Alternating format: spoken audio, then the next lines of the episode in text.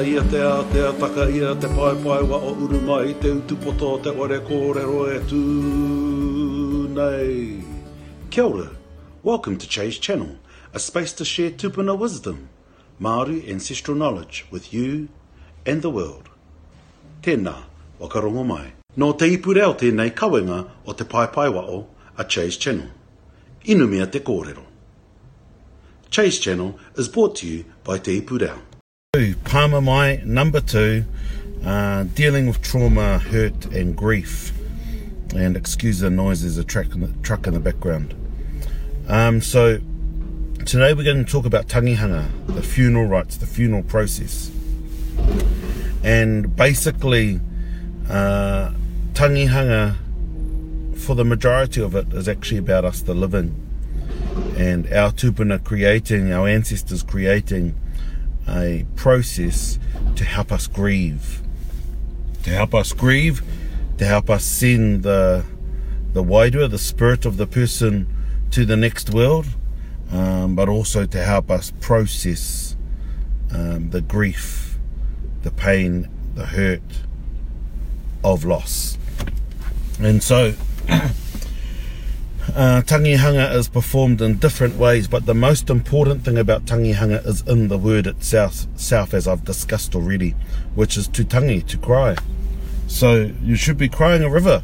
and, and, and, as we cry, morena Kelly, uh, as we cry, um, we should be crying until we dry up. And then each time we hear a sad song, each time we hear a sad speech or a speech that reminds us of the person, um, that should help us to cry. In addition to that, there will also be times that we will laugh. Uh, and then there will be times when we get hurt. And it's important to process because the, the hurt sometimes by somebody saying something uh, is actually about um, putting a challenge, usually to give that person who's lying in state um, extra mana. Because in the Maori world, there's no such thing as a person's rights and oh wishes. That's a Western teaching, uh, which I really struggle with myself because once you're dead, you are no longer your rangatira. Um, and it is the people that love you and care for you that make the decisions for you rather than you dictating from the grave. So that's quite a big difference from our Western beliefs, and, and most Maori practice the Western belief. Oh, it was that person's wishes. No, no, no. In the traditional Maori way, there's no such thing as wishes. Sorry, everybody.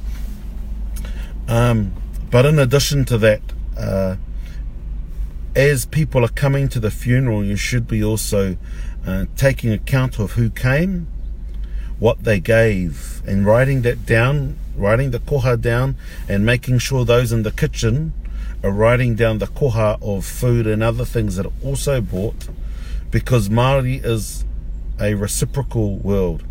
And so we have to then reciprocate to those people and those families and give equal or more. And um, so that can be hard in today's world, but it's remembering how we deal with this so that um, when others lose, when others go into the same situation as us, we can give them something as well. Uh, as you can see, I could be going on about this for ages, and I, and I say that probably that phrase far too much. Um, but uh, just wanted to give a quick overview on tangihanga. As a result of a request, um, I will be doing post funeral rites in particular um, around harimate and kawemate and what the difference is. Taking the spirit of the deceased to another place, usually to a place that they wakapapa to. So katiake, um, have a great day. Um, it's a little bit cold, but um, not as cold as the last few days. Kia ora tātou. Nā te puni kōkiri e pūtea tautoko. Made with support from Te Puni Kōkiri. Nā Puoro Jerome, Ngā Reo Puoro. Soundtracks from Puoro Jerome.